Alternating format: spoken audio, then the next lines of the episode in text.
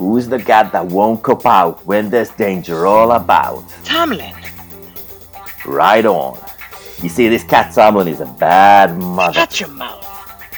But I'm talking about Tomlin. And we can dig it! He's a complicated man, but no one understands him but his woman. Mike Tomlin! Tässä oli tribuutti NFLn kuulemmalle miehelle Mike Tomlinille, joka on saanut tuotua seksiä jopa tähän SARS-CoV-2 maskiajan jaksoon. Ja kaiken huipuksi hänen toinen nimensä on Petaway. Minä olen Michael Petaway de Anna ja kanssani on Topias Kauhala, joka luulee olevansa Chuck, mutta joka ei ole. Tuosta kaikesta voi jo päätellä, missä me tällä kertaa lentopotkumiehen kanssa olemme, eli kolmenjoen risteyskaudessa Pittsburghissa. Ja vaikka Pittsburgh Steelersin päävalmentaja Mike Tomlin on monimutkainen mies, jota vain hänen naisensa ymmärtää, niin me yritämme laittaa Tomlinia ja koko Pittsburgh Steelersia jonkinlaiseen perspektiiviin. Mä en itse asiassa koskaan ole käynyt Pittsburghissa, mutta se on kuitenkin tällainen tietynlainen kaupunki, joka herättää aika paljon kunnioitusta, eikä vaan ajatellen sitä Steelersin kulttuuria, mihin me tässä jaksossakin vielä aika paljon mennään, noin ylipäätänsäkin, että siinä on jotenkin, jos miettii Pittsburghia, niin tällainen aika selkeä ja suoraviivainen historia omalla tavallaan, että se on vähän tämmöinen kaupunki, mikä selkeästikin on aika tämmöinen suht muuttumaton, että jos sä katsot sitä visuaalisesti, niin on ne keltaiset terässillat ja NFL-lähetyksessä näkyvät funikulaarit ja tietynlaiset talot, talorivistöt siellä kukkuloilla ja e, näitä itse asiassa näitä siltoja, mitkä mainitsinkin, niin niitäkin on peräti 446 siinä kaupungissa. Mutta kuitenkin joka tapauksessa on tällainen aika omanlainen, hyvin syvältä kumpuava kulttuuri, että se ei sikäli ehkä ole tällainen tietynlainen avoin kanvas kuin meidän aikaisempien jakseen Atlanta tai vaikka Nashville, jossa sitten tämmöinen migraatio ja rahan ja ihmisten liike muuttaa aika paljon sellaisia dynamiikkoja johonkin suuntaan. Et toki Pittsburgh on onnistunut tämmöisessä rakennemuutoksensa jälkeisenä aikana tuomaan sinne aika paljon kaikkea uutta, että et on eri teknologiajuttuja ja lääketieteellistä tutkimustyötä, mikä esimerkiksi selittää sen The Concussion-elokuvan ja sen tutkijan, joka oli Pittsburghissa työskennellessään yhtäkkiä kiinnostui näistä NFLn päävammoista. Ja sitten jos tavallaan tällaiseen muutokseen ja muutoksen tuuliin lisää, niin kyllähän Pittsburgh oli yksi niistä kaupungeista, jotka sitten julisti noudattavansa Pariisin ilmastosopimusta sen jälkeen, kun Donald Trump oli vienyt USA siitä pois. Eli Pittsburgh oli sellaista, kun Trump oli vielä viitannut siihen, että, että se tekee tämän myös Pittsburghiläisille, niin Pittsburgh oli ilmoittanut sillä niin että et muuten teet, me päätetään itse, mitä me tehdään asiasta, ja me päätetään, että me noudatetaan Pariisin ilmastosopimusta. Mutta joka tapauksessa Pittsburgh, kun se on määrittynyt tiettynä aikana identiteetiltään jonkinlaiseksi, niin se menee kuitenkin jossain määrin vähän niin kuin loppuun asti sillä. Enkä mä tarkoita edes tällaisia huonoja ja ummehtuneita juttuja, mutta kun se identiteetti on niin paljon rakentunut tällaisen teollisuuden kautta, niin siinä vaikuttaa aika paljon tällaiseen identiteettiin ja olemisen koodiin ja siihen, miten suhtaudutaan asioihin ja miten, mitä kaikkea arvotetaan ja mistä ollaan kiinnostuneita. Ja ainakin tällaiset omat kokemukset, mitä on lukenut Pittsburghista ja nähnyt ja ehkä ovinkin silmin jonkun verran, niin siihen hyvin paljon aina liittynyt tällaista aika näkyvää ja äänekästäkin sellaista Pittsburghiläisyyden siitä, siitä niin kuin sen esiin tuomista. Et olin esimerkiksi joskus Barclays Centerillä katsomassa New York Islanders ja Pittsburgh Penguinsin peliä ja tämmöinen arki-illan peli New Yorkissa ja mä päädyin vielä tällaiseen katsomon osaan, missä oli todella paljon Penguinsin kannattajia, selkeästi aika paljon tällaisia, lähinnä tällaisia ihmisiä, jotka on Pittsburghiläisiä, mutta asuu New Yorkissa ja ylipäätänsä niitä oli todella paljon siellä hallissa, niin siinäkin oli jotenkin jännä, että se ei ollut vaan semmoista, että sit nähdään jotain vanhoja tuttuja ja istutaan siellä katsomassa, vaan kaikilla oli jotenkin todella selkeästi ne mustakeltaiset kamat päällä, viitaten johonkin, oli sitten Piratesin tai Steelersin tai ihan Penguinsin fanikamaa, ja sitten siinä oli jotenkin myös tämmöistä aika rohkeata ja äänekästä kulttuuria ottaa sitä, sitä koko hallia haltuun, että et, et siinä oli sitten välillä metelin perusteella olisi jopa tuntunut siltä, että olisi ollut Pittsburgh Penguinsin kotipelissä kuin Islandersin. Nyt kun puhutaan NFLstä, niin mulle Pittsburgh on tietyllä tavalla ehkä tällainen ultimaattinen NFL-kaupunki. Toki on esimerkiksi Green Bay, mutta kun se on niin pieni ja se ei oikeastaan voi olla mitään muuta kuin NFL-kaupunki sen koonsa takia, niin Pittsburgh on jotenkin siinä mielessä erilainen, että se voisi olla kyllä paljon muutakin, koska se on aika iso kaupunki, metropolialueeltaan yli kahden miljoonan kaupunki, mutta se kuitenkin jotenkin semmoinen pittsburghiläinen tapa elää niin on kuitenkin päätynyt siihen, että, että kaikista asioista, tai tällaista varsinkin urheiluun liittyvistä asioista, he nimenomaan elää ja hengittää amerikkalaista jalkapalloa. Se on ollut pitkä siellä ja se on näkyvä siellä ja se jotenkin todella isosti määrittää sitä paikkaa. Et kun mainitsin tuon Concussion-leffankin, niin siinä on se kohtaus, missä näkyy ravintolan ikkunasta Heinz Field, ja kun halutaan, tämä, tämä joku tyyppi siinä haluaa tietyllä tavalla osoittaa sen merkityksenä, voiman ja vallan ja kaiken, mikä Steelers siinä kaupungissa edustaa, niin se niin kuin kääntyy katsomaan sitä Heinzfieldia ja sanoo, että tuo tuossa, tuo on tämän kaupungin sykkivä sydän. Ja tähän päälle vielä tällaisena, niin kuin, että mitä Steelers oikeastaan on ihan puhtaana tällaisena jenkkifutis-seurana, että et, siellä on taustalla se fakta, että edellinen niiden losing season oli vuonna 2003, ja sitäkin edelsi kolme voitollista kautta, eli voidaan oikeastaan mennä tässä, ottaa yli 20 vuoden ikkuna, jolloin on ollut vain yksi tällainen kausi, jolloin Steelers on ollut tappiollinen. No, nyt tämä kausi on mennyt, on ollut taas tällainen niin kuin tietynlainen paluu siihen, että, että Steelers on oikeasti jonkinlainen contender, mutta sitten omalla tavallaan ehkä tätä kulttuuria ajatellen ja ajatellen myös sitä, että minkä takia meitä kiinnostaa tehdä Steelersistä juttua tai tämmöistä podcastia, niin on, on se, että minkälainen viime kausikin oli. Että et kaikki lähtökohdat, kun miettii, että Big Ben Roethlisberger loukkaantui, ja sitten mennään joko kakkos- tai kolmos pelirakentajalta, jonka, joista yksi käyttää jopa suht virallisestikin nimeään Duck, niin tällaista lähtökohdista he kuitenkin pystyvät loppujen lopuksi pelaamaan kauden, joka päättyi saldoon 8-8. Ja kun kaikki jotenkin miettii, että pitäisikö Steelersin nyt jossain, jollain tavalla edes tankata tai ruveta vähän miettimään jo draftia, niin ne teki oikeastaan käytännössä päinvastaisesti. Ja, ja tavallaan se, se kaikki se, niin se kulttuuri, mikä viime kaudessakin oli, niin on jollain tavalla kummunut sitten tähän kauteen. Et, et, et jos jollain tavalla kiteyttää, niin on tällainen äärimmäisen mielenkiintoinen NFL-seura. Mulla ei riitä natsat tekemään hirveän laajoja linjauksia jostain amerikkalaisen jalkapallon identiteeteistä tai pelitavoista tai sen historiasta, mutta et jos vähän yrittää tulkita lajin sivukeskusteluita ja lajin ympärillä pyörivää mediaa, mitä tulee itse sitten kulutettua jonkun verran, niin hirveän usein päädytään puhumaan identiteetistä ja aika varhaisessakin vaiheessa kautta, niin ruvetaan vähän kyselemään semmoisia kysymyksiä siitä, että mitä kukin joukkue haluaa tai yrittää olla, mikä on heidän juttu, missä on hyviä, mitä he haluaa olla kentällä. Ja tämä on jotenkin aika olennainen pointti siinäkin keskustelussa,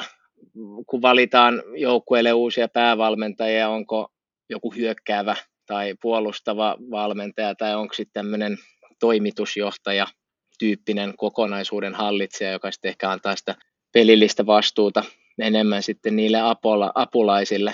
ja tämmöisenä pakollisena laajan segmenttinä, joka meillä näissä aika usein on, niin mä oon huomannut miettiväni tätä nyt itse, kun siellä on uuden päävalmentajan haku käynnissä ja ehkä hieman yksioikoisesti haluaisin sinne jostain syystä hyökkäävän valmentajan. Mutta mut olennaista ei ole se nimi, vaan se, että mitä se nimi tuo mukanaan. Ja no Lions ei nyt liity tämmöiseen toimivaan identiteettiin oikein mitenkään, mutta et, eikä tee oikeutta tälle jaksolle, mutta et, et tämä keskustelu näissä on aika,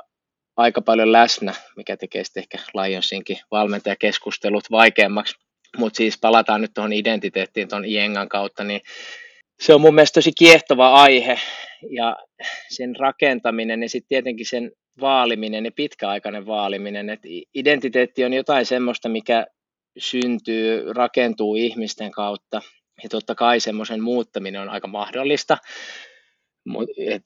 vaikka et, et urheilu modernisoituu, että ei me eletä antiikissa, mutta jos miettii Steelersia, niin semmoinen hyvin pitkä vuosikymmenten mittainen identiteetti on nähtävissä ja on hauska nähdä, että miten Steelers on edelleen 2020-luvulla aika lojaali sille. Ja tuossakin, kun miettii tätä Steelersin aika häkellyttävää valmentajien jatkumoa ja Tomlin nyt uusimpana tai nykyaikaisena valmentajana, niin, niin pystyy toteuttaa edelleenkin sitä, mistä me Steelers tunnetaan aika hyvin. Että, että hän näyttää istuvan siihen seuraan ja sitten toisaalta voidaan nyt kysyä toistakin reittiä, että olisiko joku Kyle Shanahan hyvä Steelersiin tai jotain tämmöisiä. Totta kai nämä voisi sopia siihen, mutta et olisiko se sitä Steelersin identiteettiä parhaimmillaan. Ja sitten muutenkin tuntuu, että amerikkalaiset on aika kovia luomaan identi- tai puhumaan identiteeteistä ja semmoinen culture building on jotenkin tosi voimallisesti läsnä, että jos mietitään, niin Euroopassa urheilussa puhutaan tosi paljon prosesseista tai projekteista, mutta et Jenkeissä mä oon itse tykästynyt hirveästi siitä, että puhutaan sitten program-sanasta, joka kattaa sitten paljon muutakin alleen kuin sen pelin. Et tästä on mun mielestä ehkä aikaisemminkin puhuttu jossain meidän jaksossa. Mun mielestä vaikka prosessia, ohjelma, program voi sinänsä kuulostaa suhteellisen samalta, niin mun mielestä niissä on aika isokin semanttinen ero. Ja sitten onhan tuommoinen culture building muutenkin hyvin vahvasti mukana amerikkalaisessa urheilu- ja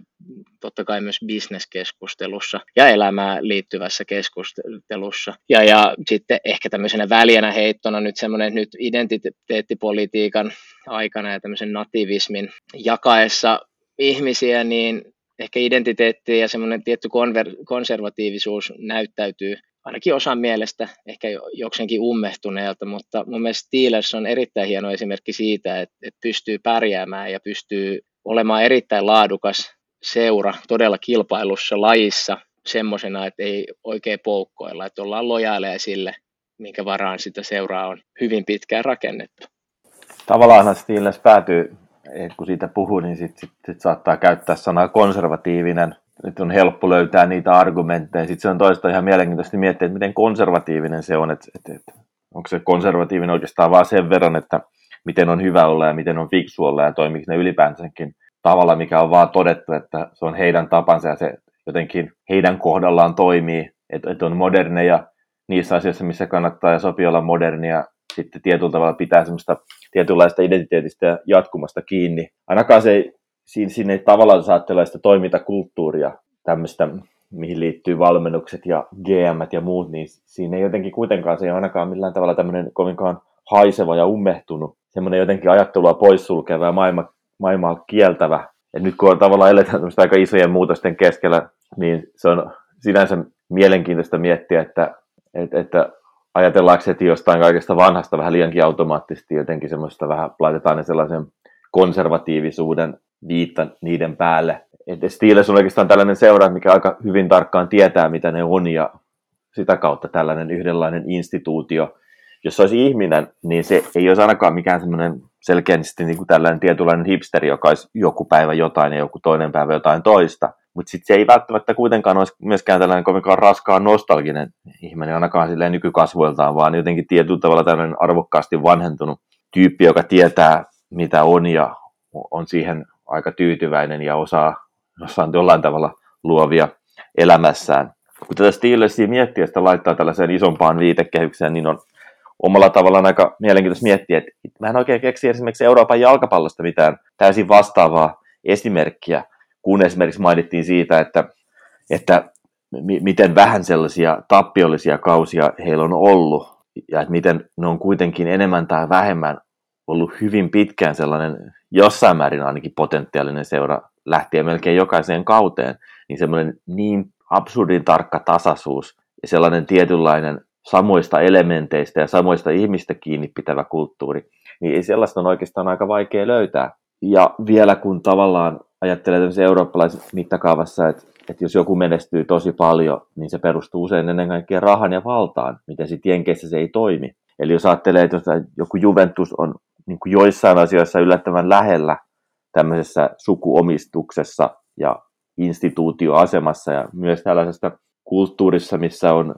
selkeä identiteetti, myös semmoinen selkeä ajatus siitä, että itse pelin ei tarvitse olla välttämättä mitään hirvittävän kauniista, vaan se on enemmän ennen kaikkea tämmöisen tehokkuuden identiteetti, niin nekin sähläilee. Niille tapahtuu paljon enemmän tämmöisiä virhearviointeja kuin Steelersille, että ne palkkaa jonkun sellaisen valmentajan tai urheilutoimenjohtajan, mikä ei vaan jotenkin niiden konseptiin loppujen viime kädessä sovi. Ja sitten toisaalta ne ehkä aika paljon pelastaa se, että, että ne voittaa mestaruuden monena kautena jo senkin takia, että kilpailu ei ole sellaista, että kukaan pystyisi oikeasti Juventusta uhkaamaan. Ja vastaavissa tämmöisissä eurooppalaisissa instituutiomaisissa seuroissa, lähti jostain Benficassa tai Barcelonasta, niin ne on jotenkin aika sekavia osittain senkin takia, että kun siellä on kuitenkin sitten semmoinen demokraattinen järjestelmä, että sitten vaaleilla valitaan presidenttejä, jotenkin on sellainen lehdistö, mikä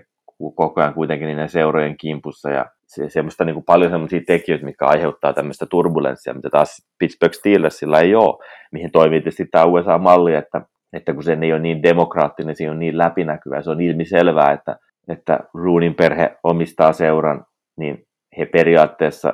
tekee sen kanssa aika paljon niin kuin haluaa, että siinä on omanlainen tällainen työ, työrauha, mutta kuitenkin jotenkin laittaa tämän viitekehyksen, että miten amerikkalainen urheilu kuitenkin, miten vaikeaa siellä on pysyä jatkuvasti huipulla, mutta jollain tavalla he se kuitenkin koko ajan ja jatkuvasti pystyvät siinä olemaan. Mun mielestä oli hieno, miten kuvailit tuota konservatiivisuutta tai sitä muuttuvassa maailmassa olemista, että onko se pahe esimerkiksi se, että Steelers on lähinnä ihan mielettömän vakaa. Ja mä en tiedä kuvaako oikein mikään tätä vakautta paremmin kuin se, että Mike Petaway Tomlin on seuran 16 päävalmentaja ja vielä älyttömämmäksi tämän tekee sen, että hän on vuoden 1969 jälkeen kolmas päävalmentaja. Ja sitten heidän GM Kevin Colbert on ollut tuossa positiossaan 20 vuotta. Ja ne vetää tosi tarkkaa talouspolitiikkaa ja joukkueen pelipaidatkin on ollut lähes muuttumattomat vuoden 1968 jälkeen. Et, et, semmoisessa just muuttuvassa maailmassa niin paljon kanssa keskustellaan siitä, että joku joukkue haluaa palkata jonkun uusin, uusimman kuuminta hottia olevan valmentajan tai jonkun taustahenkilön ja haetaan semmoista edgeä, terää jostain trendeistä, jotka on totta kai innovatiivisuus kuuluu siihen ja on mielettömän tärkeää, mutta se, että Steelers on vaan niin mielettömän vakaa, he pystyy toimimaan semmoisen peruskiven kautta. Ja jotenkin tuossa oli tämän kauden joukkueen kohdalta semmoinen huomio siitä, että tämän joukkueen rosteri kuvaa jotenkin todella hyvin sitä, miten Steelers on perinteisesti rakentanut sitä organisaatiota ja joukkuetta ja noudattaa sitä sen joukkueen filosofiaa. Tuossa kun mainitsit ne viime kauden pelirakentajasekoilut, kun oli Duck ja Maga, Rudolph ja sitten siinä alla oli varmaan suhteellisen sekava kesä ensin Antonio Brownia ja sitä ennen oli sitä Levion Bellin lakkoilua, niin nyt sitten on jotenkin päädytty palaamaan takaisin ja muistan silloin, kun Steelers hankki, olisiko ollut ykköskierroksen varausta vastaan sen Minka Fitzpatrickin ja siinä vähän mietittiin, että tämä ei nyt ole järkevä muuvi, että he pääsisivät ehkä varaamaan aikaisemmin ja sitä kautta meneekö tässä nyt tulevaisuudesta pala hukkaan, niin nyt sitten Fitzpatrickista on muotoutunut tämmöinen syötön vastaanottokone ja se puolustus pelaa erittäin hyvällä tasolla. Ja, ja se on tosiaan, niin kun mainitsit myös tuonne, että tappiollista kautta sitten tuon 2003 vuoden, niin se on tämän lajin kontekstissa niin ihan mielettömän kova luku. Ja Mike Tomlin ei ole koskaan vetänyt tappiollista kautta. Et jos miettii sitä aaltoliikettä, jota jengit vetää, tulee niitä heikkoja kausia. Ja sitten joku pääsee varaamaan vähän korkeammalta, niin, niin toi on ihan mielettömän iso rekordi. Et jos miettii Patriotsia, mistä on puhuttu viime vuosina paljon, niin heitä erottaa hyvin vähäiset asiat, paitsi se, että Steelersistä ei puhuta höpöttäen pahan valtakunnasta jostain muusta, ja Mike Tomlinia ei verrata, mikä se on kuningas Palpatine vai mikä se on tämä iso pahis Star Warsissa. Mainittakoon vielä sellainen, että kun tuossa mainittiin, että kaikki kolme Pittsburgh Steelersin valmentajaa sitten vuoden 1969, niin jokainen heistä on vielä voittanut vähintään yhden Super Bowlin, mikä on itsessään aika kova rekordi on se, koska jos miettii ja katsoo NFLn historiaa, niin yllättävän vähän on kuitenkin loppujen lopuksi sellaisia semmoisia seuroja, mitkä on pystynyt niinkin eri ajanjaksoina voittamaan Super Bowleja. Okei, tässä tavallaan puhutaan ehkä kahdesta ajanjaksosta, 70-luvusta ja sitten 2000-luvusta, mutta silti kuitenkin, että, tällainen, että on ollut jonkinlainen tällainen selkeä menestyksen jatkumo. Ainahan arvostetaan selkeästi tämmöistä identiteettiä arvostetaan jatkumoa, ja ainakin tämmöisellä puheen tasolla usein sitä aika paljon vaalitaankin, mutta Steelers on mielenkiintoinen niin kuin tavallaan tämmöisessä koko urheilun mittakaavassa just siitä, että mistä, semmoinen, niin mistä kaikista asioista se oikeasti kumpuaa. Ja yksi on tavallaan, kun viittasit tuossa Antonio Browniin ja Levion Belliin, niin on, on niin kuin tavallaan tällaisia selkeästi asioita, mistä ei oikeastaan livetä. Tai, tai heidän kohdallaan he lipesivät. Eli, eli tavallaan ajatus siitä, että joku pelaaja, minkä ne on draftannut, ja sitten siitä kehittyy sen tasoinen pelaaja, että sitten pitää ruveta, niistä tulee, niin kuin, tulee tietyn tasoinen pelaaja, tulee tietyn tasoinen jo persona, ja sitten kun pitää ruveta viilaamaan isompia diilejä, niin sitten saattaakin tulla ongelmia. Et, et, nythän on kuin kuitenkin selkeästi ottanut sen linjan, että et ne ei maksa pelaajille tiettyä summaa, että jos joku on tavallaan jo kehittynyt sen verran isommaksi pelaajaksi, että se ei oikein siihen koko konseptiin enää sovi pal- palkallisesti ja tällä tavalla, niin sitten siinä on vain yksinkertaisesti, että, että, että se ei ole sitten niin Steelersin pelaaja. Nythän esimerkiksi puhutaan siitä, että mikä on Juju Smith-Schusterin tulevaisuus, ei siksi, että se olisi jotenkin huono pelaaja tai vaikeakaan pelaaja, vaan päinvastoin pointti on se, että se on niin hyvä, että, että sille pitäisi kohta ruveta maksamaan enemmän. Eli tällaisissa pienissä asioissa, että jos, jos ne on määrittänyt omalaisensa tavan, että näin tavalla ne toimii, että tällä tavalla ne rakentaa diilit, tällaisia pelaajia ne hankkii, tällä tavalla ne hankkii ne ei hanki mitään isoja Detroit Lions-maisia tämmöisiä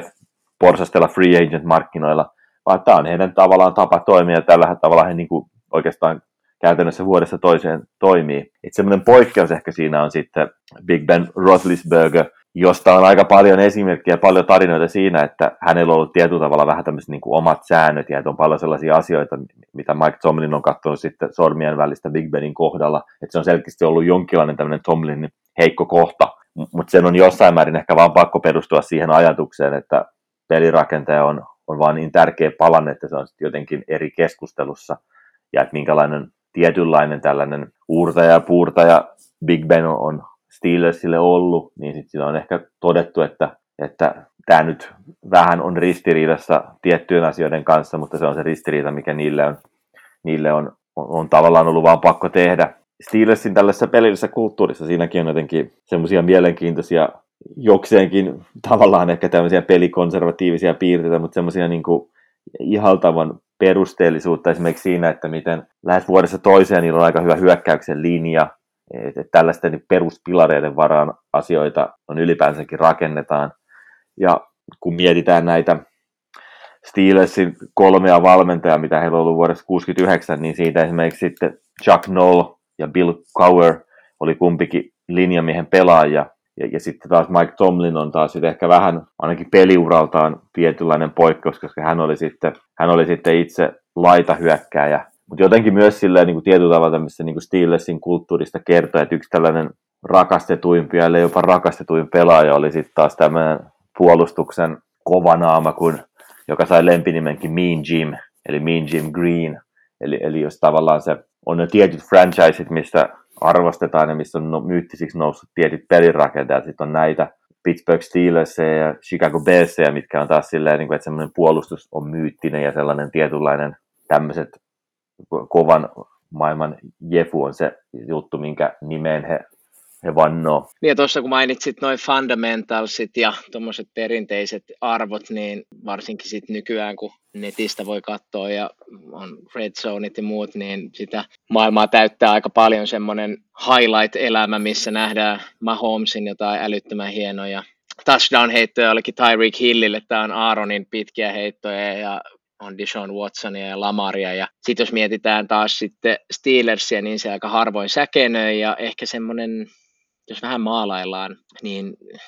semmoinen tosi Steelers-hetki, minkä itse jotenkin koin tällä kaudella, niin oli ehkä syyskuussa Giantsia vastaan ja Steelersillä oli pallo. Big Ben, joka yleensä saa heitettyä erittäin nopeasti, koska se hyökkäyksen linja toimii ja se on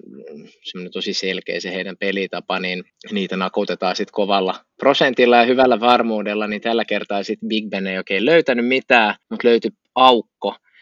hän lähti juoksemaan ja se nyt näytti siltä, miltä sen ikäisen aika ison miehen juoksu näyttää. Siinä ei ollut hirveästi frekvenssiä, irtonaisuutta tai oikeastaan minkäänlaista lennokkuutta. Mutta siinä oli jotain todella ylevää ja arvokasta, että oli, oli semmoinen miestehtävä ja jaardit. Eli on vaan pakko saada ne uudet yritykset tavalla tai toisella, ja sitten jos ei muu auta, niin iso mies rupeaa liikkumaan, ja hän pääsi sitten TV-kameroihin näkyvän keltaisen viivan yli, ja pisti siitä sitten jalat edellä liuuksi. Jaardit saatiin, ja homma jatkui siitä eteenpäin ja lopulta Steelers voitti pelin. Ja kuitenkin tässä, kun Steelers aloitti erittäin hyvin, itse asiassa taisi olla historian kovin kauden alku. Nyt on ehkä vähän huonontunut sitten, kun on hävinnyt pari peliä, mutta tota, edelleen 2020kin niin Steelersin semmoinen selkäranka on se äärimmäisen kova puolustus. Ja Steelers on sellainen seura, että siihen liittyy yllättävän vähän tällaista niin kuin pellisti, mitään semmoista niin jotenkin pelleilyä, mitään semmoista ylimääräistä shittiä, että se on tietynlainen ehkä kuvaava esimerkki Steelersin kulttuuriin. Oli se, että kun 2005 ne pelasivat Bengalsia vastaan ja Bengals voitti, ja sitten Bengalsin DJ Hausman Zade oli sitten ottanut näitä, yhden näistä Steelersin Terrible Towels, niitä keltaisista pyyhkeistä, ja pyyhkinyt sitten kenkäsen siihen, niin Steelers otti tämän jotenkin hyvin henkilökohtaisesti, ja jotenkin Steelersin viesti oli tähän, no okei, meille te ette mitään tällaista tee, ja sitten sillä kaudella ne totta kai myös kohtas Bengalsin pudotuspeleissä, pudotti ne ja voitti Super Bowlin. E- eli Steelers ei oikeastaan mitään sellaista itse tekisi ja päinvastoin niin jotenkin toiminnallaan osoittaa se, että, että jos lähtee tällaiselle linjalle, mitä Bengals silloin lähti, niin ei se oikein niin kuin sit loppujen ole se tapa voittaa, voittaa mitään isoa jenkkifudiksessa. Ja taitaa olla itse asiassa edelleenkin niin, että on tästä alkanut tällainen kirous että Bengals ei ole, ainakaan se ei pitkään aikaan ollut voittanut sitten sen jälkeen Steelersia, mikä saattaa itse asiassa edelleenkin olla voimassa. Me kun lähdettiin tähän jaksoon on Mike Tomlinin kautta, niin muutama sana myös hänestä. Hän on siis Super Bowlin nuorimpana voittanut valmentaja. Hän oli silloin 36-vuotias ja on hauska knoppi se, että Tomlin oli voittamassa Super Bowlia Tampa Bay Bucksissa, kun lentopotkumiehen suosikki Knock on wood if you're with me John Gruden oli päävalmentaja ja John Gruden oli silloin su- nuorin Super Bowlin voittanut päävalmentaja ja sen ajan Tampa on yksi kaikkia oikein puolustuksista. En tiedä, näkyykö Tomlinin arkitekemisessä, mutta varmasti on ollut jonkunlainen äh, hyvä oppikoulu. Ja sitten kun tuossa nyt sivuttiin tätä Steelersia konver- konservatiivisena tai jonain semmoisena tietyn perinteen seurana, niin tai varman päälle vetävänä sellaisena, niin itse nämä päävalmentajan valinnat ovat olleet aika rohkeita, ja heillä on itse asiassa tämmöinen tendenssi valita tämmöisiä kolmekymppisiä coacheja. Bill Cower oli 34, pitkään seurassa vetänyt Chuck Noll oli 38, Bill Austin 38, John Michelausen 32, ja tästä sitten ollaankin jo maailmansotien ajassa. Ja kun näitä valmentajia on tosiaan näin hemmetin vähän, että muutaman nimen jälkeen ollaan 40-luvulla. Ja sitten Tomlinin palkkaukseen liittyy väkevästi myös sit Dan Rooney, joka on seuran perustan Art Roonin poika. Ja hänen nimissään tehtiin tämmöinen Rooney Rule, mistä myös ollaan puhuttu lentopotkumiehen jaksoissa. Ja tässä on siis ideana velvoittaa seuraaja haastattelemaan vähintään yhtä värillistä päävalmentajaa tai valmentajaehdokasta. Tämä itse sääntö ei välttämättä ole toiminut ihan niin kuin on haluttu, mutta ainakin edesmennyt Ruuni hoiti ruutunsa. Häntä tosin sitten ehdittiin syyttämäänkin jonkunlaisesta hyvesignaloinnista, koska hän sitten palkkasi Tomlinin, mutta hän itse sitten kiisti vahvasti tämän ja sanoi jo haastatelleensa toista värillistä ehdokasta ennen kuin sitten lopulta päättyi Petaway Tomliniin. Tietyllä tavalla, jos kiteyttää Steelersia ja vetää tällaisia viivoja seuran ja ympäristön välillä, niin Steelersin kohdalla se tämmöinen näiden korrelaation etsiminen on niin kuin monella tapaa todella validi. Et itse asiassa niiden GM, joka on ollut siellä tosiaankin vuodesta 2000, Kevin Colbert, on Pittsburghista kotoisin, itse asiassa kasvanut todella lähellä Three River, Three River Stadiumia. Tämä entinen valmentaja Bill Cower oli myös Pittsburghin omia poikia. Sitten on tällaisia erilaisia hahmoja, kuten esimerkiksi sellainen kuin Bill Nunn, joka oli Steelersin Assistant Player Director ja scoutti vuodesta 1967 vuoteen 2014, ja tällöin 2014 hän lopetti, niin oli se, että kun hän kuoli 89-vuotiaana, hän oli tällainen, kuka vastasi todella paljon, legendaarinen hahmo, kuka vastasi Pittsburghin pelaaja etsinnästä koko tämän ajan ja, ja oli tosiaankin sitten niin Pittsburghiläinen itse. Nykyisistä, jos katsoo sille niiden valmennustaffia, niin defensive backs coach on Pittsburghista, senior defensive assistant on ja sitten special teams koordinaattori, kaikki Pittsburghiläisiä. Mikä, en itse asiassa tiedä, miten harvinaista, yleistä ja harvinaista se on, mutta kuitenkin, että tavallaan semmoista tietynlaista jefu-tietoutta ja semmoista niin kuin tietynlaista pittsburghiläiskulttuuria siellä selkeästi on. Ja myös tämä heidän nimensä Steelers on omalla tavallaan osuva,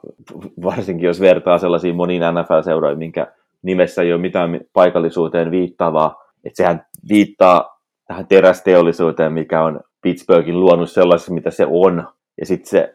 se on tavallaan, vaikka se on viittaus kaupungin historiaan, niin se on kuitenkin samalla myös tällainen viittaus johonkin syvempään ajatukseen myös heidän niin kuin, tavallaan myös sen heidän seuransa olemuksesta. Joo, että Pittsburgh on aika mieletöntä Jefu-seutua. Jos me ollaan fiilistelty jotain semmoista Amerikaanaa ja Heartlands-romantiikkaa, ehkä joskus liiankin ruusuisesti, niin tämä on sitten jotenkin semmoista kunnon amerikkalaisen jalkapallon maisemaa. Ja, ja tuolta on itse asiassa ihan mielettömän paljon todella tärkeitä ja isoja lajin hahmoja, tai tuolta päin Pennsylvania, et, ja iso osa, jo, kuten säkin mainitsit, niin ihan Pittsburghista. Jo pelin rakentajista pelkästään saisi jonkunlaisen oman Hall of Famein. Uh, Jim Kelly, Joe Namath, uh, Joe Montana, Dan Marino, Johnny Unitas, sitten taas näistä pelin rikkojista, niin bussikuskin poika Aaron Donald ja yksi kaikkia aikojen linebackereista, eli Jack Ham, kulmapuolustaja Darrell Reeves, sitten taas pelin ajattelijoista, niin Bill Belichick, Mike Ditka ja Mike McCarthy, jonka isä oli tota, palomies Pittsburghissa ja tota, myös Pittsburghin poliisilla töissä. Ja sekä tämän lisäksi myös baarin omistaja ja hän kasvatti poikansa Mikein kovaksi Pittsburgh Steelers faniksi. Tämä tavallaan tämä ammattien kirja ehkä kertoo oman aikansa Pittsburghista, että leivän eteen piti tehdä vähän kaikkea ja ehkä se kertoo myös USA poliisikoulutuksesta, että todennäköisesti sä oot vaan pystynyt suurin piirtein hakemaan jotain duunia ja sitten on ollut pari viikon koulutus ja sitten sä ootkin ollut vähän aikaa työskennellyt poliisina. McCarthy itse asiassa kasvoi just tällaisen Pittsburghin pahan alamäen aikana, kun tavallaan rakennemuutos oli iskenyt ja hekin veljensä kanssa myivät tämmöisiä kalaleipiä läheiselle terästehtaan työntekijöille. Ja, ja oli myös mainittu siitä, että, että siellä oli mukana Heinzin ketsuppia siinä, kun ne niitä leipiä antoi, niin tämä on tällainen niin, niin pittsburghiläistä, kun joku ollaan voi, Heinzin ketsupit ja terästehtaat. Ja tässä kun tuli mainittua nyt näitä suuria nimiä, niin Pittsburghista on myös kotoisin semmoinen tyyppi kuin Joe Bugle, jota sattumoisin pidetään NFLn historian suurimpana äh, hyökkäyksen linjan valmentajana. Eli kun puhuttiin tuossa lain fundamentalsista ja erittäin tärkeistä elementeistä ja Pittsburghin tai Steelersin perinteikkäistä hyvistä hyökkäyksen linjoista, niin mielenkiintoista, että just tämmöinenkin tyyppi on juuri täältä kotoisin. Hyökkäyksen linjasta kun puhutaan, niin myös 1920-luvulla Pittsburghista tuli sellainen hyökkäyksen linjan pelaaja kuin Jack Sack, joka on tietysti aika ironinen niminä hyökkäyksen linja ajatellen. Toki silloin oli ehkä vähän erilaista peliäkin, että en tiedä miten paljon niin QPtä säkitettiin noin ylipäänsä ja mikä heidän, niin kuin, kun, he nyt kuitenkaan ollut vielä sellaista heittopelin kulttuuria kuin nykyään. Sitten jos vielä jatketaan listaan, että ehkä vähän pois klassisesta Jefu-keskustelusta, niin Mark Cuban on Pittsburghista ja Steelers-fani. Ja sitten taas pari kertaa jo mainittu Big Ben Roethlisberger. Hän on Ohiosta vaikkakaan ei siitä puolelta Ohio, mikä on tietynlaista tällaista Steelersin maita. Mutta se on mielenkiintoista omalla tavallaan, että kun ajattelee pelaajia ja NFL, niin se jollain tavalla jopa olettaa, että ne kaikki pelaa vähän niin kuin jossain hyvin kaukana kotoaan. Mutta kuitenkin Rotlisbergerkin on kuitenkin vaan neljän tunnin automatkan päässä Pittsburghista. Et, et sekin on kuitenkin tietynlaista semmoista ainakin ohio-lais, pennsylvanialaista tämmöistä tietynlaista Jefu-kulttuuriperimää edustamassa. Kannattaa mutta joskus lukea jotain artikkeleja, mitä helposti kyllä löytää, mitkä kertoo Big Benin ja hänen kotikaupunkinsa välirikosta. Että miten joskus hän oli siellä juhlittu sankari ja miten sitten näiden Big Benin häiriväsähläilyjen jälkeen ja sen vanaveressä, niin sitten on tavallaan päädyttiin jossain vaiheessa sellaiseen tilanteeseen, että Big Ben ei oikeastaan missään väleissään sen kotikaupunginsa kanssa, et, et, lukunottamatta ehkä omaa perhettä, mutta kuitenkin, että sitten tämmöinen sankaristatus, ja siitä sitten rupesi katoamaan. No oikein omalla tavalla ehkä kaksi tapaa katsoa tätä niin kuin Pittsburghia ja Steelersia ja koko sitä amerikkalaisen jalkapallon meininkiä, mikä siellä on. Et sulla on toisaalta sitten niin kuin Pittsburgh ja sitten Steelers, ja sitten on tämmöinen tietynlainen laajempi Pittsburghin alue, mikä ulottuu sinne Ohion puolelle, mikä on sitten tietynlaista tämmöistä Steelers country, että sieltä tulee todella paljon Steelers kannattajia, mikä on tämmöinen hyvin pohjimmiltaan hyvin syvää amerikkalaisen jalkapallon seutua. Se tietty metalliteollisuuden kolkka, missä on Pennsylvania ja sitten Ohiota. Nyt oli mielenkiintoista esimerkiksi Joe Burrowsta, vaikka hän on Bengalsin pelirakentaja, niin, ja Ohiosta kotoisin, ja jotenkin sitäkin nähtiin sellaisena, että hei, että Bengals sai ohiolaisen pelirakentajan, niin niin siinäkin mainittiin, että itse asiassa se kolkka Ohio, mistä hän on kotoisin, niin on, on, on niin kaukana Sinsistä, että se itse asiassa on enemmänkin sitten taas tällaisena niin kuin tavallaan Steelersin reviireitä. Ja, ja, ja siitäkin on, on Boron osalta puhuttu, että, että se mistä puoli Ohio, missä hän tulee, niin on tavallaan tällainen, missä on sitten sen osavaltion köyhimmät ja karuimmat kolkat. että senkin, senkin takia hän on pyrkinyt jo olemaan tämmöinen tietynlainen yhteisöjohtaja kotikonnuillaan. Ja, miksi on taas sitten köyhä on se, että kuitenkin se on kaikki perustunut niin paljon sitten semmoiseen raskaaseen teollisuuteen, ja jos Pittsburgh pystyy tämmöistä rakennemuutoksesta toipumaan, ei nyt helposti, mutta kuitenkin tietyllä osaamisellaan kääntämään kelkkansa, niin sitten siellä on aika iso osa semmoista läntistä Pennsylvania ja tämmöistä Southeast Ohiota, mitkä on taas sitten jotenkin todella erilaisia. Et siellä on mielettömiä tarinoita tämmöistä pienistä Jefun urheilu, urheilu ajatellen tällaista niin kuin sitten taas Jenkkifudiksen ympäri rakentuneista ja kylistä ja kaupungeista, missä on tämmöinen tietynlainen urheiluelämän rytmiltään tämmöinen eat, sleep, football, repeat henki. Jyystetään sitä päivästä toiseen, vuodesta toiseen, vuosikymmenestä toiseen. Melkeinpä nyt voidaan jo sanoa, että sadasta toiseen. Et, et siinä mielessä se ei niin oikeastaan mitään yllättävää, että et, et Steelers on mitä se on, vaan se omalla tavallaan ehkä peilaa tällaista laajempaa länsi-Pennsylvanian jefu-elämisen rytmiä. Tästä on itse asiassa kirjasuosituksena sellainen S.L. Pricein kirjoittama kirja kuin Playing Through the Whistle, joka kertoo semmoisen paikan kuin Alikupa nimistä kaupungista, jonka terästehdas oli aikoinaan maailman suurin. Et esimerkiksi Chicago Bellsin valmentaja legenda Mike Ditka on sieltä, että hän on syntynyt 1939 ja isä oli hitsaaja ja myös sen isän veljet oli tässä niin kuin terästeollisuudessa mukana, että et heidän perheen juuria oli Ukrainassa, Puolassa ja sitten taas äidin puolelta Irlannissa ja Saksassa. Jotenkin tavallaan, jos rupeaa piirtämään ja tätä alikippa ja minkä takia tällainen kirjakin on alikupa, minkä takia tämä kirjakin on kirjoittu on se, että, että on tällainen pieni terästeollisuuden kaupunki, missä on ollut semmoinen ylpeyden aiheena semmoinen high school football-joukkue, mistä on tullut poikkeuksellisen paljon NFL-talentti ottaen huomioon, miten pieni paikka se on. että siinä niin pointtina oli kuvata tällaista tietynlaista, se, että mikä, minkälaiset juuret sillä lajilla on siellä ja mitä se laji tällaisissa paikoissa merkitsee. Ja kun ruvetaan tutkimaan sitä semmoista niin kuin sit tavallaan lajin historiaa, mikä sitten yltää sinne NFLään asti, niin, niin tällaisista paikoista ja tällaisista miljöistä on hyvin paljon lähtenyt. Että tämmöinen immigranttien ja teollisuuden kautta jos miettii tämmöisiä niin kuin ihan isompia viitekehyksiä. Että et tällä alueen semmoinen teollinen historia yltää jo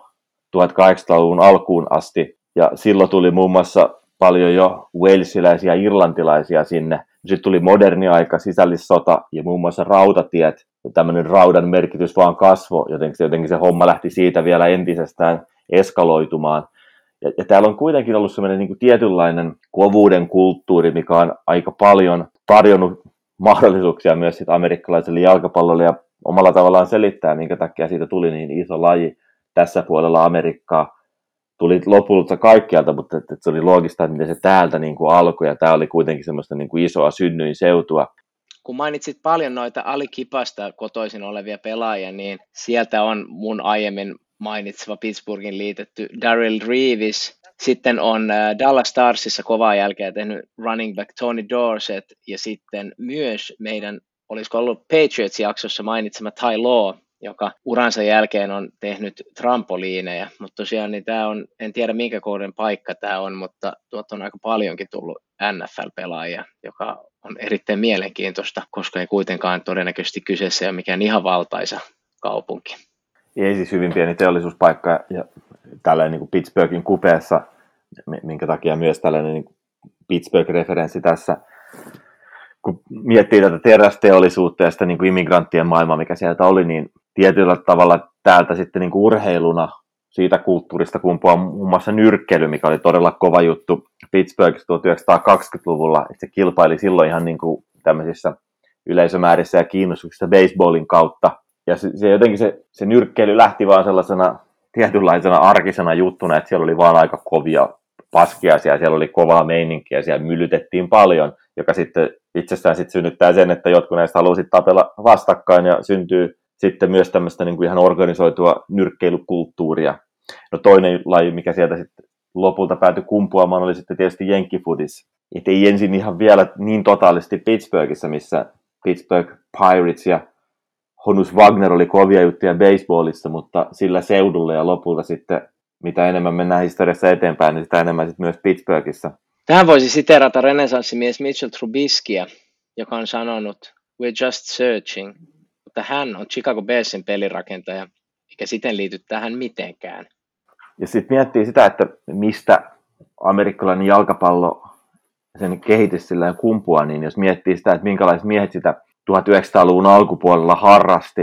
niin jos tulee suoraan tehtaalta ja ollaan totuttu olemaan ylipäänsä kovia ja raakoja, niin se ei ole sitten sellaista ehkä, se on aika kaukana semmoista Ivy League-koulun pallon heittelystä villapaidoissa. Eikä mun ole pointtina tässä oikeastaan ehkä liioitella tämmöistä tehdastyötä ja maalata siitä jotain tämmöistä poikkeuksellisen rajua kuvaa siitä, koska, että se on vain koska se olisi tehdastyötä, vaan tästä niin kuin Pricein kirjasta selviää myös se, että miten oikeasti hirveitä paikkoja ne oli viime vuosisadan alkupuolella. Ei ollut oikeastaan mitään AY-liikettä, mikä tavallaan taistelisi työmiesten etujen puolesta oli todella pitkiä päiviä, se duuni oli äärettömän vaarallista, palkka oli kuitenkin loppujen lopuksi huonoa, se oli monille näille siirtolaisille sinänsä hyvä, parempi kuin sillä, mitä he oli ollut kotikonnulla, mutta se oli kuitenkin aika huonoa. Siihen liittyy ihan mielettömästä valtapeliä tehtaan taholta, että jos, jos jollain tavalla edes purisi siitä, purnas siitä, että, että mitä, minkälaisia palkat on ja mitä päiviä, joita rupesi silleen niin tietynlaista tulemaan tämmöistä niin AY-liikkeen tyyppistä, niin se oli aika vaarallista näille työntekijöille, että se oli oikeastaan allistettu tämmöisen suuren ja pahan tehtaan alle. Sitten oli myös tämmöistä hyvin voimakasta niiden työntekijöiden välistä kilpailua ja siinä omanlaista rasismia, että oli omat asuinalueet tietystä puolelta tulleille ja aika vähän semmoista niin kuin luontaista siviilielämän interaktiota ihmisten välillä. Se oli kuitenkin aika pitkälti sitä, että koska se nyt on periaatteessa monet ihmisten väliset taistelut on kuitenkin tämmöistä valtataistelua, niin sitten oli ne, ketkä oli tullut 1900-luvulla, niin ne taas sitten piti olevan, että ne oli koki olevansa parempia kuin sitten ne, ketkä oli 1910-luvulta, jos oli tullut Irlannista, niin se koit olevassa parempia kuin ne, ketkä tuli Italiasta. Et se oli jotenkin tavallaan tällainen aika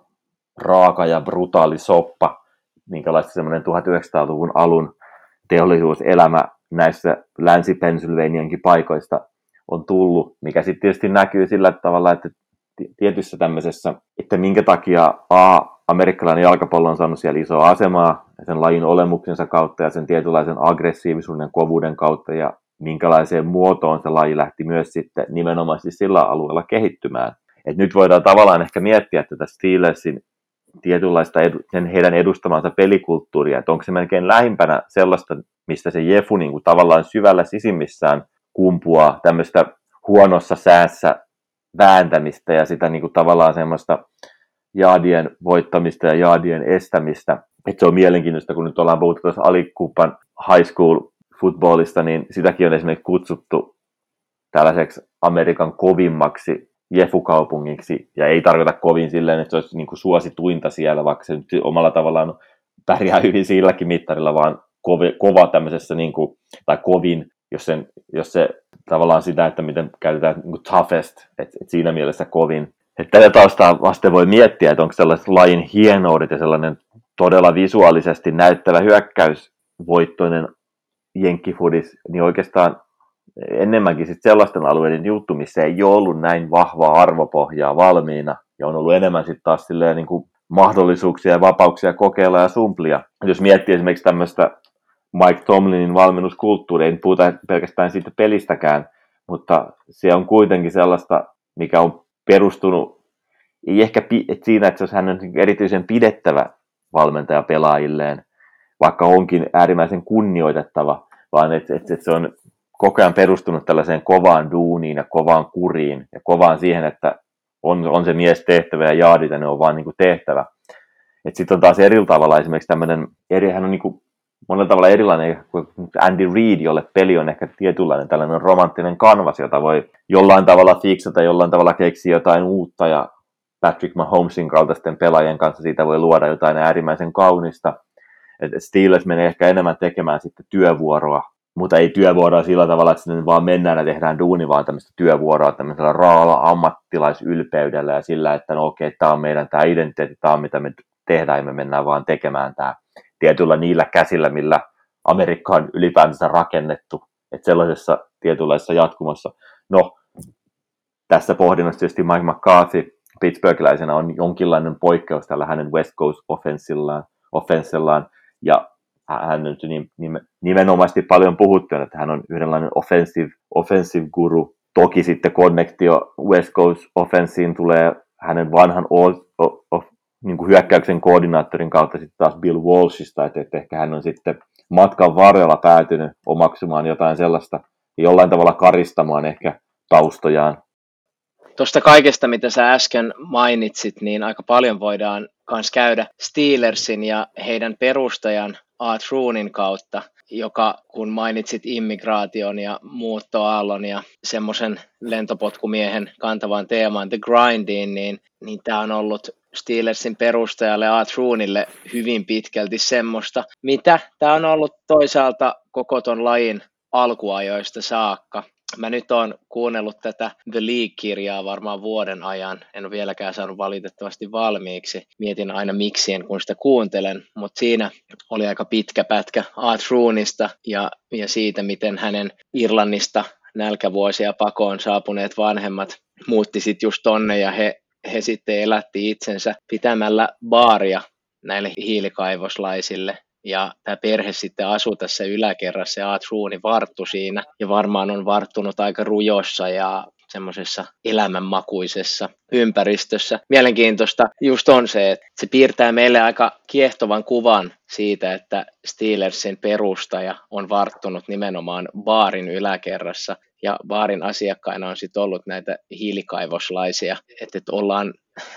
monella tapaa jossain semmoisessa ytimessä siitä, mitä se just vaikka tuossa puhuit äsken. Tuossa aikaisemmin mainittiin tuo nyrkkeily, niin Art Rooney oli, edusti sitäkin kulttuuria, että hän oli nuorena kova, kova nyrkkeilijä niin kova, että itse asiassa, että olisi, olisi halutessaan päässyt 1920 olympialaisiin. No sitten häntä rupesi kiinnostumaan baseball ja amerikkalainen jalkapallo enemmän, mutta edelleen kuitenkin rahoitti tämmöistä myöhemmin tämmöistä merkittävää nyrkkeilysarjaa Pittsburghissa, ja hän oli muun muassa sellaisen Pittsburghin kaikkien aikojen kovimman nyrkkeilijän Billy Connin kaveri. Et, et, et Con oli sellainen, joka nyrkkeili muun muassa Joe Louisia vastaan, ja kun hänellä oli tämmöisiä isoja otteluita Pittsburghissa, niin oli tavallaan tämmöisiä suuria kansantapahtumia, että siellä oli Piratesin ja Steelersin pelaajat yleisössä. Semmoinen pieni musiikkikuriositeettina mainittakoon se, että tämä Billy Gunn on esiintynyt Morrisayn singlen kannessa sellainen biisi kuin Boxers, ja vielä vanhanakin miehenä hän päätyi keskelle jotain tämmöistä kaupan ryöstöä, ja Con meni sinne väliin vasemman suoransa kanssa, ja hän kommentoi tätä tilannetta silleen niin kuin että go with your best punch. Ja nyt kun tähän Pittsburghiin perehtyy, niin omalla tavallaan välillä vähän niin kuin naureskellenkin miettii, että semmoisen niin kuin tietyn ajan Pittsburghin se meininki, niin se on suoraan kuin tästä The Irishman-elokuvasta. En, en viittaa nyt siihen, että tässä olisi esimerkiksi Rooneyn suhteen mitään tämmöistä rikollista ollut, mutta semmoiset niin tietyn tyyppiset, tietynlaiset miehet, tietynlainen henki meiningissä ja sitten semmoinen tietynlainen puhe, puhetapa ja tämmöisen olemisen eetos Ja Art Rooney on ollut mukana aika pitkälti NFLn alkuajoista ja vaikka nykyaika on sitten tuonut analytiikan ja kryoammeet ja kaiken tämmöisen high performance toimintamallin, niin jotenkin sitä näkee Steelersissä vielä semmoisen tietynlaisen gridiron meiningin. Mä edelleen ihailen hirveän paljon sanaa gridiron, senkin tuo tästä lajista tai piirtää tästä lajista semmoisen tietynlaisen kuvan ja kuvaa sitä tosi hyvin. No joka tapauksessa niin kun me ollaan mainittu tämänkin kauden kova puolustus, niin esimerkiksi silloin kun Chuck Noll valmensi Steelersia ja he voitti 70-luvulla neljä Super Bowlia, niin, niin Steelers tunnettiin hyvin pitkälti, no oli Terry Bradshaw ja nämä, mutta puolustus oli niillä semmoinen valttikortti ja sitä kutsuttiin Steel Curtainiksi. Ja paljon semmoisten pitkälti perusjuttujen kautta, kova puolustus, kova pelaaminen, se identiteetti. Se olisi vaikea ehkä nähdä joku Sean McVay vetämässä Steelersissa jotain West Coast offensia. Tai sitten toisaalta voitaisiin ajatella, että semmoinen tapainen valmentaja on kyllin fiksu sit kunnioittamaan sitä identiteettiä. Mutta mikä tulee Rooneyyn, niin kun tämä The League-kirja piirtää semmoista aikamoista suojuoksua noista NFL-alkuajoista, että sitä määritti jatkuva krooninen rahapula ja, ja taistelu paljon suositumman yliopisto Jenkkifutiksen kanssa, niin Roonille kävi semmoinen ällikkä, että hän voitti vedonlyönnistä 160 000 dollaria, mikä on varmaan ollut erittäin iso summa tuohon aikaan. Ja sillä hän loi perustan NFL-joukkueelle. Se on tietty nyt 2020-luvulla niin erilainen se maailma, että, että seurojen omistajat on semmoista amerikkalaista bisnesmonarkiaa, ja tosiaan nämä alkuhämärän tyypit niin on ollut hyvin toisenlaisia. Et siinä on ollut, pitänyt olla semmoinen monitoimimies ja nämä on ollut aika pitkälti sellaisia niin, yhden kioskin toimistoja, jossa yksi tyyppi pyörittää sitä koko juttua, valmentaa ja koko ajan joukkuetta ja semmoinen siitä on pitkä matka tähän 14 miljardin bisnekseen, mutta se on vaatinut sitä, että juoksupeli on ollut kunnossa ja on saatu aina ne uudet yritykset välillä nippa nappa. Steelersilläkin on ollut hirveän vaikeita aikakausia alun jälkeen, niin he pelasivat yhden kauden yhdessä Philadelphia Eaglesin kanssa. Joukkue tunnettiin silloin nimellä Steagles, ja tästä derby-asetelman yhdessä pelaamiseen niin liittyy se, että kummatkin menetti sodassa hirveän paljon pelaajia. Ja sitten toisen kauden he pelasivat Chicago Cardinalsin kanssa, koska kummallakin joukkueella oli rahaongelmia ja sitä kautta oli vaikea saada ainakin kilpailukykyinen joukkue kasaan. Ja Rooney on sitten sit noussut semmoiseksi isoksi tekijäksi Pittsburghissa noin niin urheilun kautta muutenkin, että 1967 haluttiin Pittsburghiin saada NHL-jengi ja siihen tarvittiin Art Rooneya ja hänen vaikutusvaltaan ja tämä onnistui ja hän olikin yksi seuran omistajista jonkun aikaa 70-luvulla ja Rooney tunnettiinkin sitten nimellä The Chief, erittäin arvostettu, semmoinen urheilun strongman ja oikeastaan semmoisena aikana, kun on pitänyt olla sellainen. Ja Aat ja hänen vaimonsa Kathleen on muutenkin ollut aika kova pari, että heillä on 75 lastenlasta. Yhdet näistä on näyttelijäsisarukset Rooney ja Kate Mara. Näistä jälkimmäinen on naimisissa yhden oman suosikkinäyttelijä Jamie Bellin kanssa ja tästä mitenkään mihinkään liittymättä, niin annan ison suosituksen Billy Elliot-elokuvalle. Paitsi, että ehkä amerikkalaisena versiona semmoisen rakennemuutoksen teollisuuskaupungin skeneessä niin voisi olla sitten ehkä näytelty Pittsburghissa. Tuossa Penguins-esimerkissäkin on, on, on tietynlainen semmoinen Art Roonin ja Roonien tällainen tietynlainen Pittsburghin vaaliminen, mikä on kuitenkin ollut sit osa Steelersia. Et, et pitkään ne esimerkiksi kautta aika paljon pelaajia näistä lähiyliopistoista pitääkseen yllä semmoista pittsburghiläisyyttä. Toisena tällaisena vastaavana tekijänä on ollut tämmöinen Irlannin katolilaisuus, mikä on ollut sitten Artroonille tärkeä arvo, jonka myötä ne on aika paljon ottanut pelaaja sitten, varannut pelaaja Notre Dame Fighting Irishilta, että on, on, on sieltä sitten pidetty tai hankittu pelaaja. Uh, tietyllä tavalla ehkä pystyy näkemään semmoisen perhekulttuurin jatkumon koko Steelersissa niin kuin näin edelleenkin näin 2020-luvulla, että sellaisesta tietynlaisesta Art Roonin Amerikasta, jossa perhe oli tavallaan semmoisen, tai oli erityisen tärkeä, jonkinlainen tämmöinen tuki ja turva, kun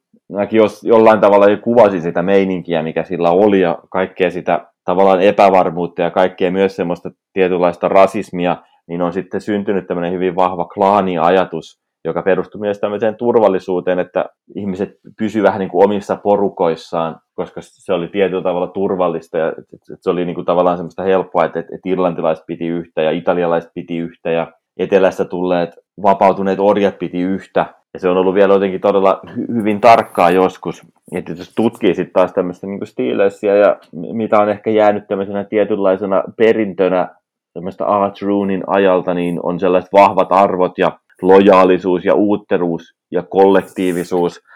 Esimerkiksi näitä Steelersin 70-luvun joukkueita, niistä paljon puhuttiin tämmöistä brotherhood, että et, ne oli jotenkin tavallaan todella tiiviitä joukkueita ja ne semmoisia yhdessä taistelevia joukkueita sen lisäksi, että ne pelas kovaa. Et, et siinä oli tietynlainen tämmöinen meininki, mikä oli hyvin Pittsburghiläistä ja mikä oli hyvin Art Roonin näköistä ja hänen ajastaan kumpuavaa. Sitten Steelersia ajatellen hassu toisaalta ajatella silleen, niin kuin, että nyt tämmöistä nykyperspektiivistä, että miten Halko oli aika hyvä joukkue vasta vuonna 1972. Että jos ajattelee, että se seura on perustettu pitkälti ennen sotia, niin heillä oli vain yksi postseason esiintyminen sen perustamisen ja vuoden 72 välissä, eli se oli vuonna 47, eli puhuttiin kuitenkin tällaisesta yhdestä sen ajan NFLn huonoimmista joukkueista. Sitten alkoi yhtäkkiä tapahtua aika paljonkin, että 1969 tuli ensin Chuck Noll päävalmentajaksi, ja 1970 sitten rakennettiin Three River Stadium, joka sijaitsee nykyisen Heinz Fieldin aivan vieressä, ja että, tähän muutokseen liittyy jotenkin tietyllä tavalla e- erityisen paljon tämmöistä symboliikkaa vanhan Steelersin ja uuden Steelersin välillä. Teen vielä ihan no, nopean paluun tuohon katolilaisuuden, kun tässä on mainittu kalaleivät ja, ja irlantilainen katolilaisyhteisö, niin jos en ole aivan väärässä, mielestäni Steelersissa oli silloin alkuaikoina vaikeuksia pelata, tai oikeastaan koko NFLllä, mutta se perustui myös näihin vahvasti katolilaisiin yhteisöihin, että oli hirveän vaikea pelata sunnuntaisin, koska sunnuntai ei todellakaan ollut pelipäivä, vaan se oli pyhitetty sitten sielun ruokinnalle. Mutta joo, tuossa tota, vielä Heinz Fieldissa ja Three River Stadiumista, niin tämä baari, jossa Art Rooney varttui, tämä oli nimeltä Dan Rooney Salon, Saloon, ja tota, sijaitsi semmoisella alueella, mikä nyt tunnetaan nimellä The Ward, ja tästä oli mielenkiintoinen artikkeli Pittsburgh Post-Gazettissä, josta toimittaja meni tämän Roonin sukulaisten kanssa käymään tuolla alueella, ja tämä alue on nykyään sitten lanattu, ja sen päälle rakennettiin tämä Three River Stadium ja oikeastaan sitten myös hirveän iso määrä parkkipaikkoja, eli sinänsä niin vaikka Art Rooney on tehnyt ison tai on tehnyt ison työn elämässään ja reivannut seurastaan ison symbolisen suurseuran, niin joukkue pelaa edelleen aika pitkälti siinä, mistä Art Rooney lähti. Sitten kun puhuttiin tässä tavallaan muutoksesta, minkä Steelers koki tällaisen väkevöitymisen, niin he voittivat 1974 ja 75 Super Bowlit ja sitten taas uudestaan 1978 ja 1979. Ja sitten kun miettii, että miten samaan aikaisesti NFL oli breikannut USAssa, varsinkin television myötä, oli sitten myös tapahtunut tämä yhdistyminen, eli synnyttynyt moderni Super Bowl ja moderni NFL, niin tällä aikana menestyminen toi myös Steelersille ison määrän faneja ympäri maan. Ja sitten taas paikallisesti tässä oli isosti sellainen tekijä taustalla, että tämän putken aikoina alkoi voimallisesti tämä Pittsburghin valtava rakennemuutos.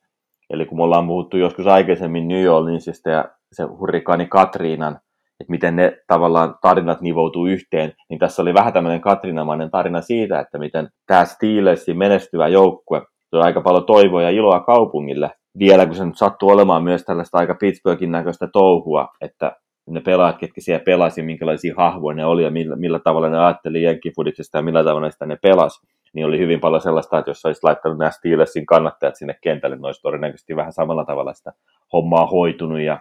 samanlaisia tyyppejä ollut. Toisaalta myös tämän ison maanlaajuisen kannatuksen, mikä Steelersillä on, että Steelers on yksi näitä seuroja, että kun ne pelaa jonkun vierasottelun, niin siellä on ihan harvinaisen paljon vieraskannattajia, ja se on omanlainen tällainen ilmiö, että tässä ihan niin tavallaan NFLn kärkipäätä. Mutta joka tapauksessa selittää osittain se, että aika moni näihin aikoihin muutti Pittsburghista pois, koska siellä siihen aikaan loppu kaikki työt tai, tai väheni työpaikat, jolloin lähdettiin Steelers-faniuden kanssa muualle päin maailmaa, ja sitä tietysti pidettiin edelleen yllä. Tässä oli joka tapauksessa tällainen aika klassinen Steelers, mikä, Steelers, mikä myös Eetokseltaan ja Jeffultaan istui siihen alueen, niin- ja sitten kun se oli menestynyt ja se koko homma toimi, ja siinä oli itse asiassa tällaisia pohja luoda kulttuuria, niin se toimi sit, ja on toiminut tämmöisenä esikovana myös tulevalle. Et sitten seuraavat Super Bowlit Steelers voitti 2005-2008, ja silloin oli tosiaankin Bill Cowher ja Mike Petaway Tomlin valmentajana, ja nyt oli mielenkiintoista nyt, kun Steelers pääsi tähän tämän kauden huippuvireeseensä, niin New York Timeskin veti taas viivoja sellaisiin kaikkien aikojen Steelers-joukkueisiin, niihin, mitkä on sitten tavallaan 70-luvulla ollut legendaarisia. Ei välttämättä nyt ehkä tasona, ei lähdetty vertailemaan siitä, että kummin näistä on parempia, kummalla niin mikä näiden tämän hetken joukkueen menestyspotentiaali mutta siinä on niin paljon samoja elementtejä, melkein yksi yhteen, että voit sanoa, että toi oli toi silloin ja toi oli tämä silloin ja jotenkin se koko kulttuuri ja koko se Steelersin ympärillä oleva eetos on, loppujen lopuksi ollut yllättävän paljon samaa 70-luvulla, mitä se on tänä päivänä. Että jos jossain on sitä kautta pystyy löytämään sen pysyvyyden ja se kulttuurin ja se identiteetin, se on nimenomaan tässäkin vertailussa, että tällainen pystytään tänäkin päivänä tekemään. Tässä jaksossa paljon mainittujen pysyvyyden, identiteetin ja kulttuurin kautta Steelers edustaa sellaista tietynlaista ajattomuutta, josta mestarivalmentaja Chuck Noll sanoi aikanaan, Champions do ordinary things better than anyone else.